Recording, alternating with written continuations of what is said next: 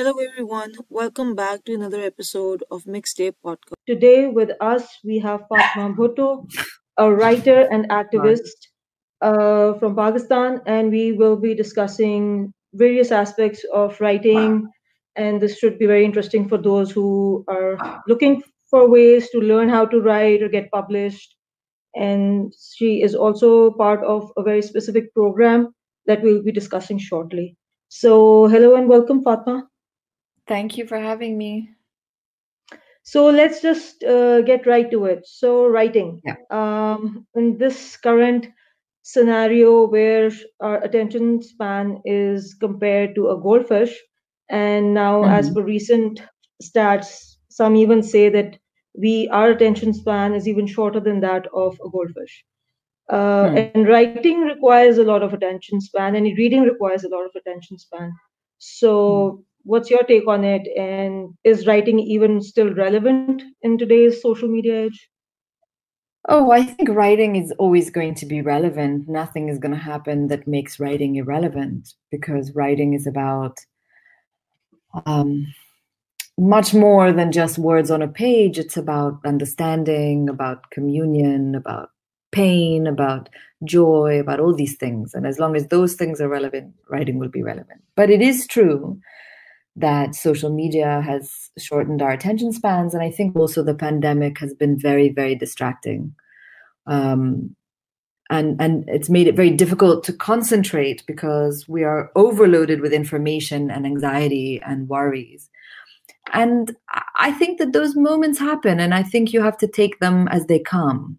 There will be periods where you can't read very much, and that's fine, you don't have to. And then there'll be periods where you just consume books. So I'm one of those people who tries not to get nervous about quiet zones in writing or reading and just to accept them as they come, um, knowing that nothing really lasts forever. You'll always have phases.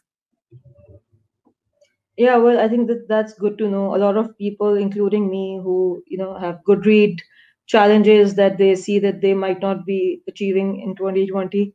That's Yeah. uh, good to know that they are not alone.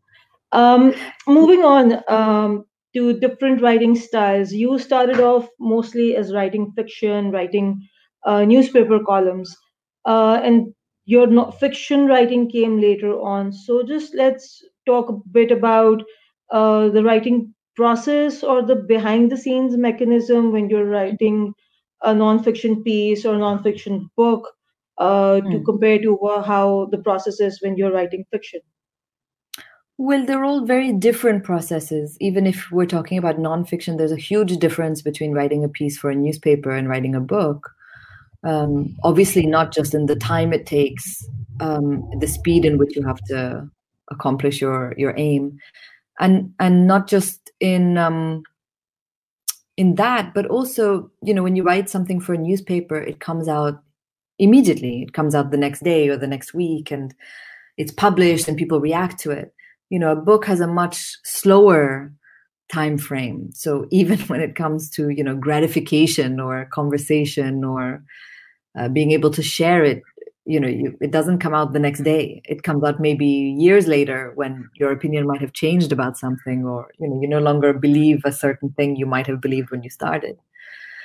Um, at the same time, the the way of writing nonfiction for me is very different than fiction. When you write nonfiction, you're usually searching for something, or you're trying to make the case for something.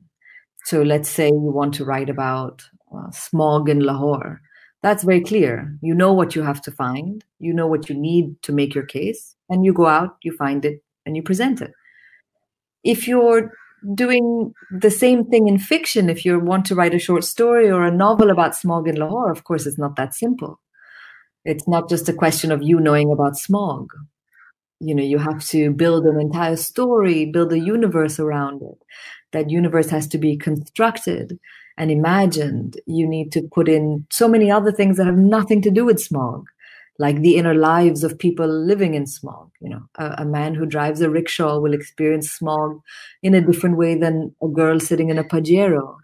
So, so fiction is is really about building a universe, and in a way, it's much harder and more challenging and infinitely more complicated, but it's also more liberating and more exciting to do in some ways than than nonfiction is. Um, I'll ask you something you uh, something that you just said about you know uh, a book coming out and by the time it, it's there you might have you know your opinion might have changed uh, hmm. i think uh, in your specific case i think the example we can use is your latest nonfiction new kings of the world mm-hmm. Uh, by mm-hmm. the came new kings of the world came out you know i, I remember I, I keep messaging you stuff that's building up on the k-pop front and everything and i'm like you know this should be there and maybe mm. have a second volume etc hmm. uh, but my my question here would be how how fair do you think it is to hold a writer or an author who has written something maybe fiction or non-fiction in a specific time in mm. specific circumstances but later if that person's opinion has changed or maybe um, in specific cases, for example, I'll say Robert Fisk, you know, some of his work is pretty amazing. But then mm. at the later stages, there were some of his pieces that were people were li- really questioning is it the same writer, is it the same person? So, how hmm. fair mm. is to, you know, and that when the people criticize the writing or that specific piece, at times the sort of overlook or forget that there has been something great that that same person has done. How mm. fair is to make that judgment? Well i think there's so many interesting things in what you said and i'll try and answer them um, piece by piece. Um, of course it happens because n- nothing is static. Nothing in the world is static. Not even ourselves you know our personalities our opinions our beliefs are not static. They always evolve well ideally i mean if you have uh, beliefs and personalities that don't evolve i think you're in a bit more trouble than this podcast can can handle in our short time. But but of course things change. And it, you know writing is a is a is a concentrated sustained slow process. So you can't possibly keep up um, pace in the same way you can with twitter let's say you know or a youtube video for example, you mentioned New Kings of the World, the book I wrote, a nonfiction book I wrote about um, globalization and popular culture. Things changed massively from when I uh, began the work on that book and when it came out. So, for example, one of the countries I studied was Bollywood. Now, if you ask me personally, when I started the book and thinking about the book in 2016, towards the end of 2016, I started writing it in 2017 and researching it then. Bollywood was still a relevant um, and I thought interesting industry in the sense that it had massive global reach and looked to be only growing in that regard.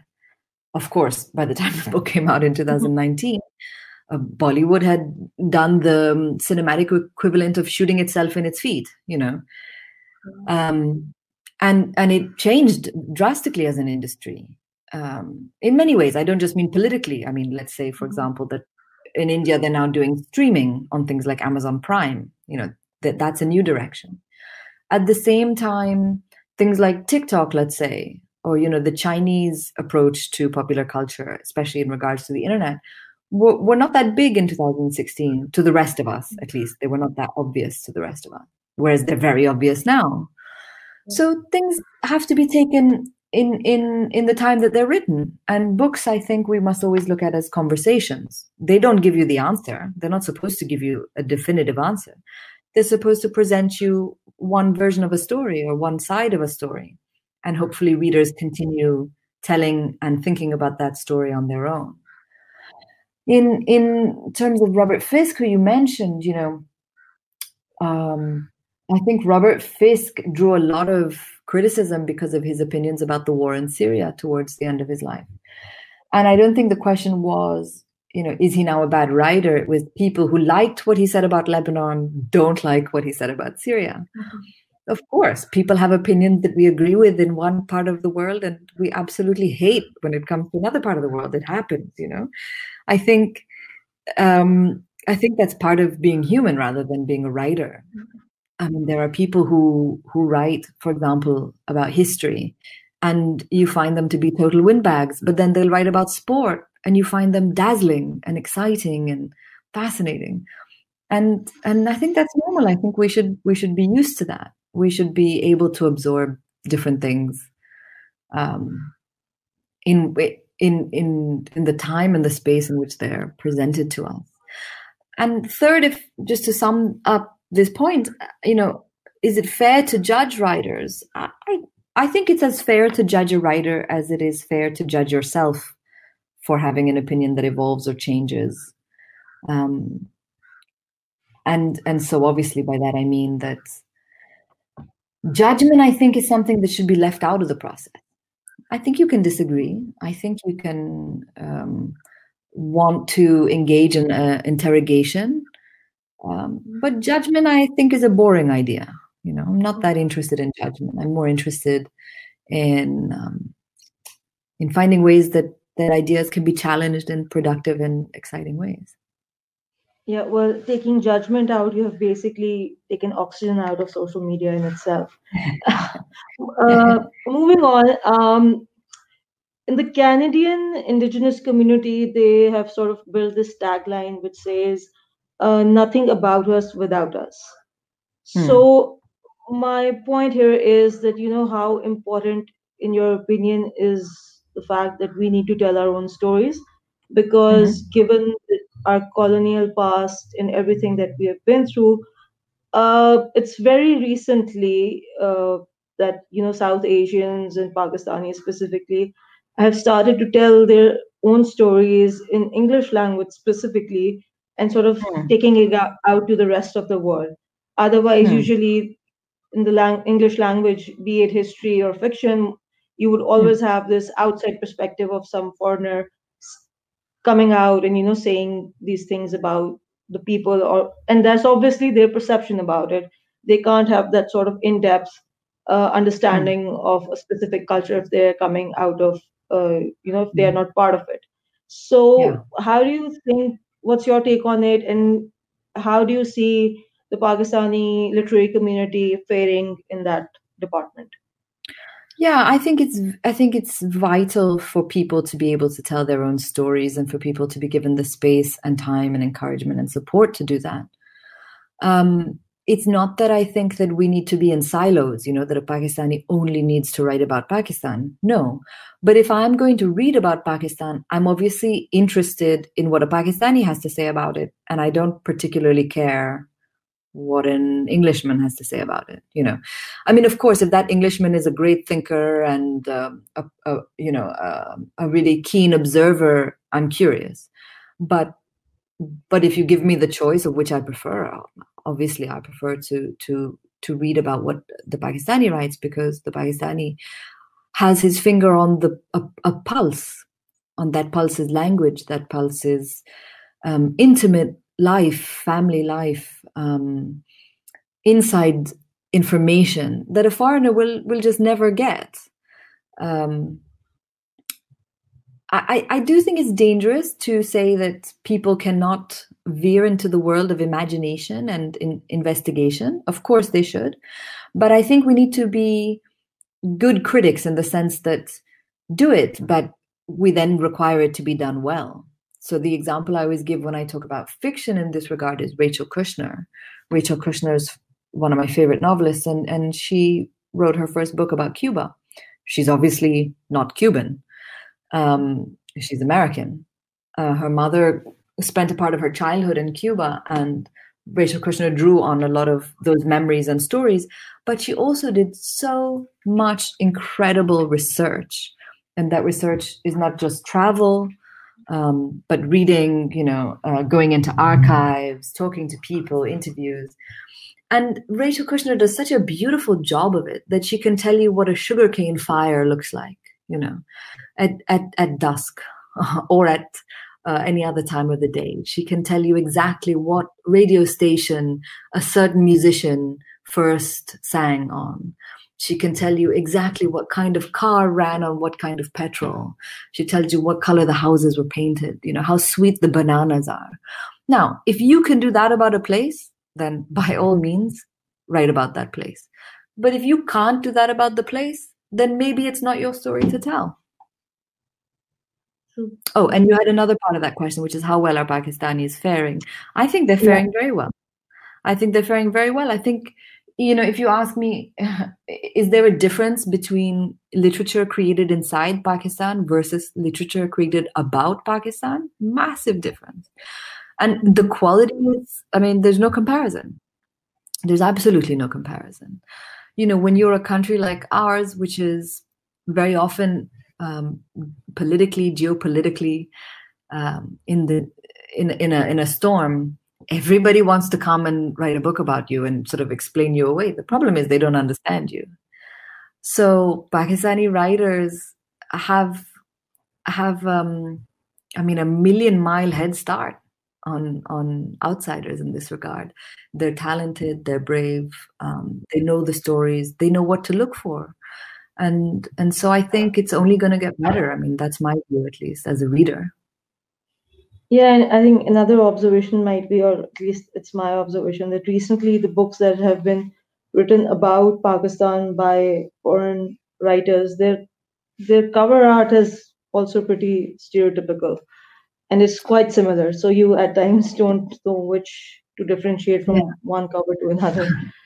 well, I will say that you know writers very rarely get to choose their covers you know it's not very much up to the writer the writer only has a certain bit of room so i wouldn't necessarily put the fault hugely yeah, on the writer not, not, not, not to blame the writers for it but just uh, you know that whole uh, you know imagining imagining a specific place or stereotyping a specific place i mean sure there's we uh, we love our truck art but i think there's more to our culture and representation yeah, than just true. truck art colors on our uh, on the book covers um, it's true there's definitely a stock um, set of images that are used again and again.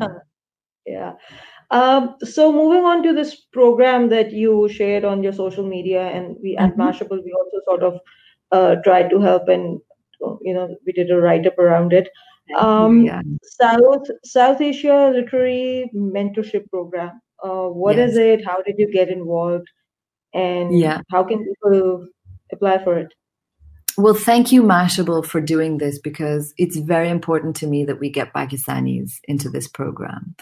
And South Asia Speaks is a literary mentorship program that Sonia Faleiro, um, who is herself an, an Indian writer, came up with. And she got in touch with me and, and a bunch of other writers and asked us if we would join the, the, the program as mentors.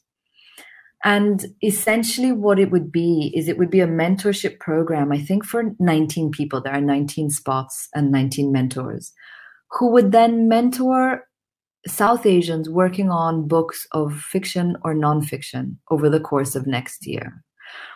It's open only to people who are living in Pakistan, India, Sri Lanka, Bangladesh, Afghanistan, Bhutan, Nepal, and the Maldives. So if you're Pakistani but living in uh, wherever, I don't know, uh, you know, you always forget countries when you have to name one. Wherever, Brazil, then unfortunately you can't apply. It's also only open to unpublished writers. So if you've already published a book, sadly you can't apply. Um, mm. if you went to creative writing school, also unfortunately, um, then this isn't the right program for you. And the reason that it that that these things are as they are is because if you go to a creative writing school, it means you already have connections and contacts with people who can help you publish a book. And what South Asia mm-hmm. Speaks is trying to do is it's trying to help people who have no contacts in the world of publishing, who would who have talent and great ideas and great skill, but don't have people who can help them. There's no age limit. Okay, so you could be 19 years old or you could be 59 years old, and there's no fee. Um, you just have to be living in those countries that I mentioned, and you have to be working on a long term book. Um, it is uh, a program which means that if you apply and you get selected, um, you will be placed with one of several mentors, and the mentors are all amazing. So, obviously, Sonia Faleiro um, will be a mentor. I'm going to be a mentor. Sanam Maher, another Pakistani writer, is going to be a mentor. Um, Mirza Waheed, a Kashmiri yeah. writer, Madhuri Vijay, Mahesh Rao, um, and, and many, many others will be will be a part of the program.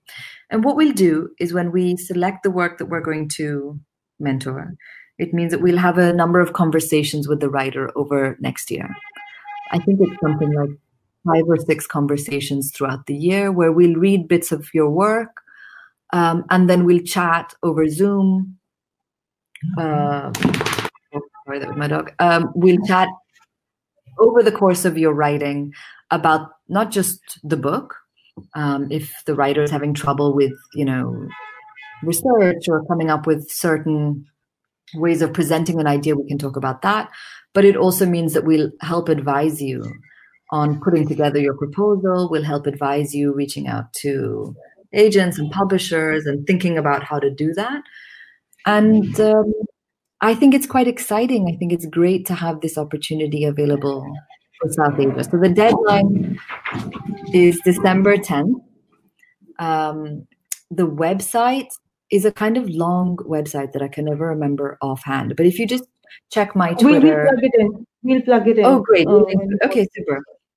So you just go to the website, you send an email to speaksouthasia at gmail.com, um, where you introduce yourself very briefly, just like one or two lines. You tell us whether you're working on fiction or nonfiction, reportage or translation. And you add two links to published work. Uh, published, obviously not books, right? But like articles or essays. Or if you've never been published anywhere, then just two writing samples. Um, and then you give us a synopsis of the project you're working on for which you're seeking a, a mentor. That synopsis should be about two paragraphs. And uh, you can get all this information on the website. And um, I think we begin in January. So, you know, it's it's around the corner. Oh, I think something good to look forward to for writers when they're entering 2021. Yeah. Yeah, I think there's, you know, as we just said, there's stories that need to be told. But the problem is, is that you know the world of writing, like anything else, has gatekeepers. And what uh, what Sonia is trying to do with this mentorship program, I think, is break down some of those barriers and help get new voices inside the gates. Uh, this actually sounds pretty interesting, and it sort of connects to the fact that recently uh, working at Mashable, uh, I sort of discovered that there are very young Pakistani writers who, mm-hmm.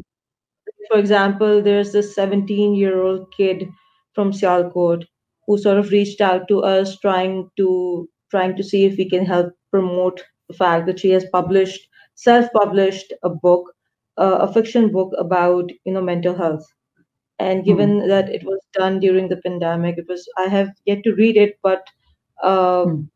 the bits and pieces and the stuff we got to talk to her that was pretty amazing but sadly the thing um, that was highlighted in that and a couple of other similar cases and, and kids of the same age group are doing basically writing but they don't have this sort of you know maybe a mentorship program or some guidance of how to go about it and mm-hmm. uh, one of the cases that I got to know about sadly had to end up, uh, you know, making this deal with Amazon. So this oh. gets it self-published, and then the the only way you can get their book is through Amazon. And you know, Amazon selling books is a whole different conversation. Uh, hmm. So, how do you think? You know, how can Pakistani literary community writers? We unfortunately don't have a well-established publishing industry, but whatever mm-hmm. few names that there are how can they you know come up and develop such programs i mean from what i understand and what we have shared this is one person trying to do mm. something and you know coming up with an idea so what else i think or how can you you can you know maybe suggest how local authors can you know do something locally and then maybe highlight the work at the global yeah. platform well you know i hope this mentorship program is something that will grow and I hope that you know if people apply and of course um, you know these things are not easy. Writing is not easy. People may have a passion for it, but that doesn't necessarily mean that they're going to succeed in it. You know, mm-hmm. uh, you may be a great writer, but you've got no discipline. In which case, sorry to tell you, but you're never going to be a writer in that case. You know, talent is only half of uh, the equation. You need to have a, a great endurance uh, and a great discipline to be able to get through the process, like with anything in life, um, obviously. But I think, uh, you know, besides this program, which I hope will grow in the years to come, there are certain things, you know, LLF, I think, um, just just before the pandemic really went nuts. Um, hosted um, they host sometimes writing workshops don't they? And i did one for llf this past february. I know there are probably small boutique businesses and um, kind of if not businesses boutique eh, places that offer writing workshops or writing opportunities in pakistan. Um, at llf i did mine with the writing room um, i did another one of those workshops online earlier this year as well. So I think I think those are good options. One of the things the pandemic has done is put things online, which means that people don't have to be in a city to attend a workshop. If you're interested in writing and there isn't one in your town, look online, see if there's something um, that works for you that you can join in. And above all else, you know, mentors help, um, but they're not necessarily required if you want to be a writer, then you must write. write, mm-hmm. write, write, write, write. That's the best thing you can do. Okay, so here I'll just include some social media questions because they're mm-hmm. pretty relevant to you know what we were discussing right now. So you just mm-hmm. mentioned you know that you needed you need discipline.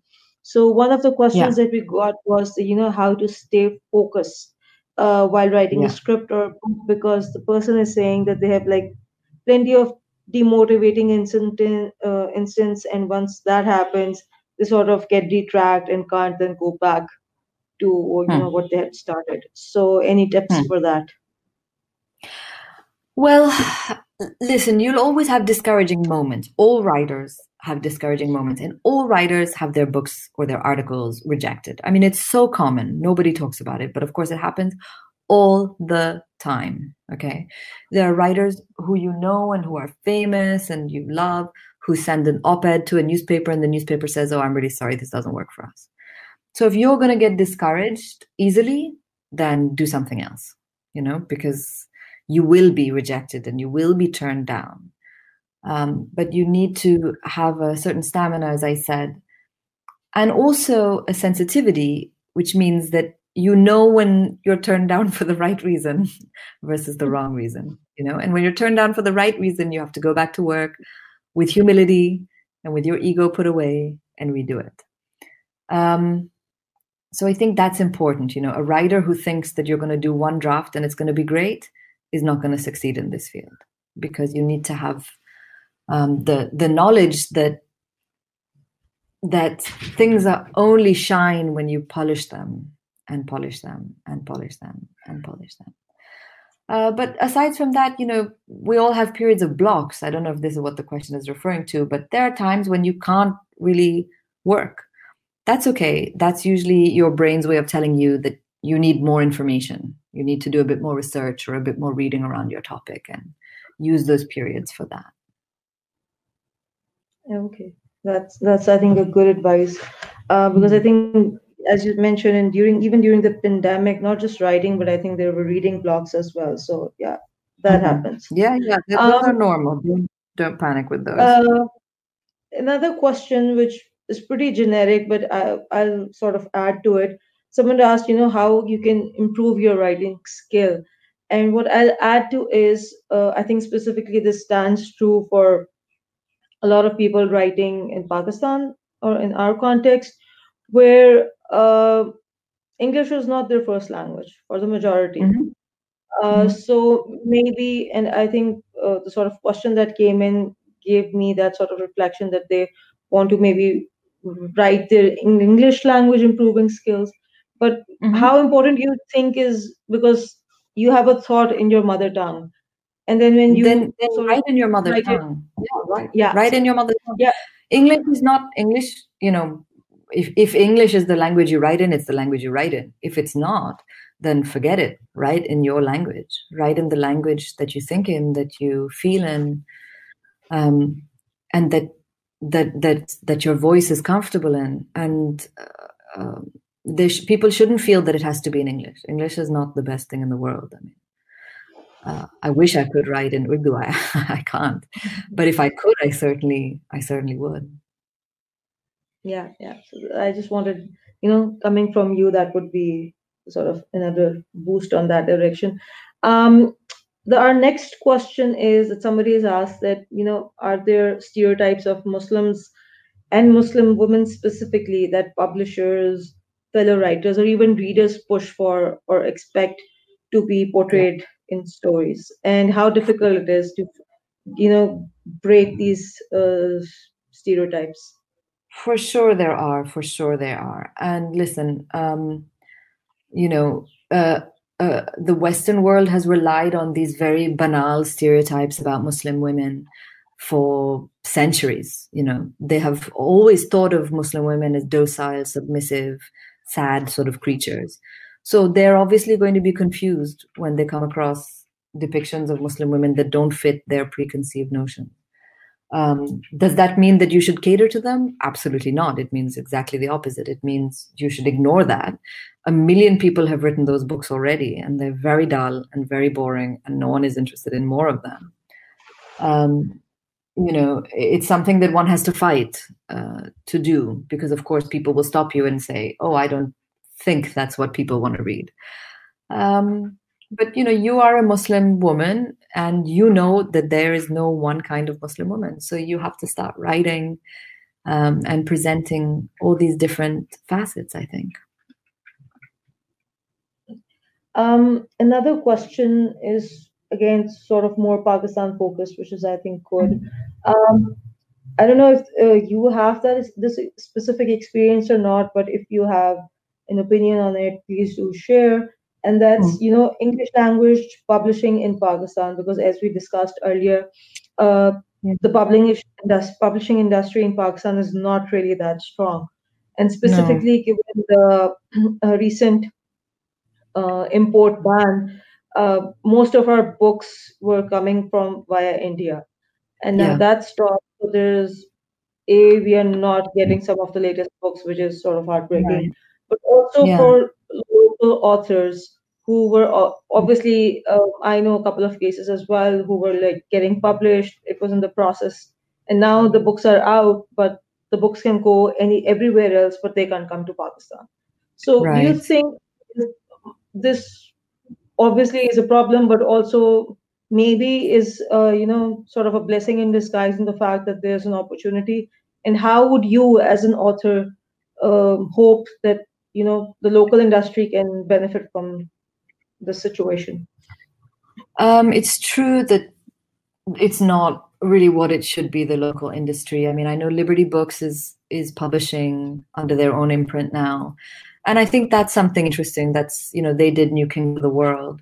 And I was happy with with how they um how they went about it. I was um the quality was very nice, you know, the the paper, all that's was good. And I think they've got a nice team. So so that's that's one space, uh, but certainly there should be more. There should be much, much more. Um, it's not developed yet, um, of course, and regionally, you know, there might be Punjabi publishers that are doing great work that's not happening in Sindh or in different other places. So there's a, there's a lot to go. But you know, if you're a writer and you don't find that space, I don't think you should consider that a block. I think you should um, just write you know um, write wherever you can write that can be for newspapers that can be for magazines that can be for online journals there are websites um, just to give you a quick example recently after diego maradona died i read a really really beautiful um, essay about him I, I, think the writer is pakistani jahanzeb hussain yeah. Um, and i tweeted it it was a really beautiful piece a really beautiful piece of writing and he published it on something called uh, I can't remember now. Ricochet. I mean, it was a platform I I didn't know. I don't know if it's a blog or I don't know if it's a journal, but the point is, the world of the internet exists, even if the you know hard copy world doesn't. And so, publish there. There's lots of spaces there. I think. Okay, my last question. What are you reading these days? That's always my favorite question to ask people um, when I talk to writers. I am reading at the moment, I'm just at the end of Helen Garner's second volume of diaries, which is called One Day I'll Remember This.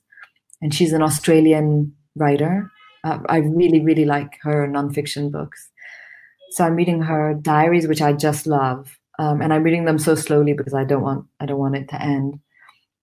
At the same time, I am also I just began The Rat Line by Philippe Sands because I'm going to do an event online with Philippe, who wrote a book about um, you know the Nazi escape route out of Germany at the end of World War II, and it's specifically looking at the case of one Nazi, um, mm-hmm. Otto von Wächter.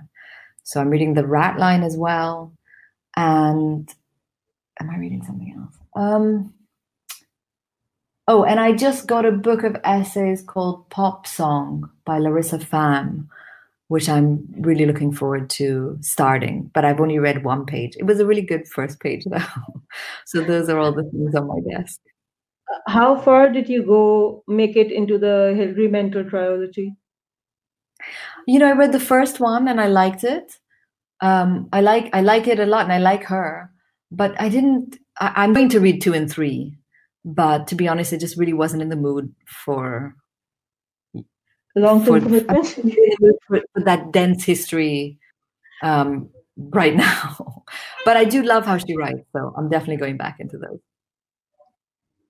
Thank you for your time. This was fun. Hopefully, Thank we'll you. have you again. This and discuss something else. Uh, are you, by the way? Uh, I mean, I said last question to the previous one, but are you working on something? Um, or are you two I'm books for thinking? I'm thinking. I'm not working on it yet, but I'm thinking about a few things. Yeah. Okay. Taking a little bit that... of break on the last few books. So hopefully we'll have you back again when that comes, yes, and maybe forward. in between when we find something else interesting oh, Sorry. And thanks for for yeah. I was expecting this, but that's oh, okay. Sorry for this. Did Did you lose that? No, no, oh, we got it. We got it. That's okay, sorry. Uh, for, for, for, anyone uh, being confused, that's Fatma's dog, and she has a personality of her own. she has a huge personality. So sorry, and thank you for having me on the show. Uh, it was great.